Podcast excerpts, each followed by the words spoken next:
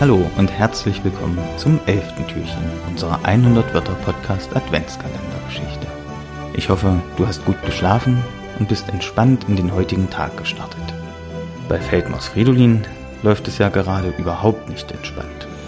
Er muss sich entscheiden, ob er in die Krallen einer riesigen Eule klettern will. Hast du darüber nachgedacht, was Fridolin wohl machen wird? Am besten öffne ich sofort das elfte Türchen unseres Adventskalenders. Feldmaus Fridolin auf der Suche nach dem Christkind.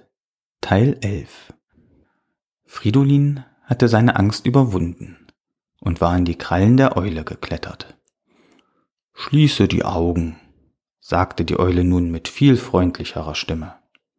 Fridolin hatte kaum die Augen zugemacht, da hörte er lautes Flügelrauschen und im nächsten Moment spürte er, wie sein Körper immer höher und höher getragen wurde.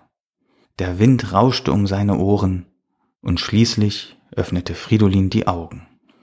Er sah die Erde ganz weit unter sich, und selbst die großen Häuser der Menschen wirkten winzig klein. Es war ein tolles Gefühl. Am besten schläfst du ein bisschen, sagte die Eule. Wir sind eine Weile unterwegs. Da ist Fridolin ja wirklich mutig gewesen.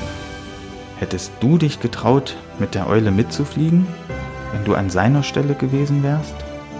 Ich bin auf jeden Fall schon ziemlich gespannt, wo die Eule mit unserem Fridolin hinfliegen wird. Das erfahren wir bestimmt im morgigen Türchen.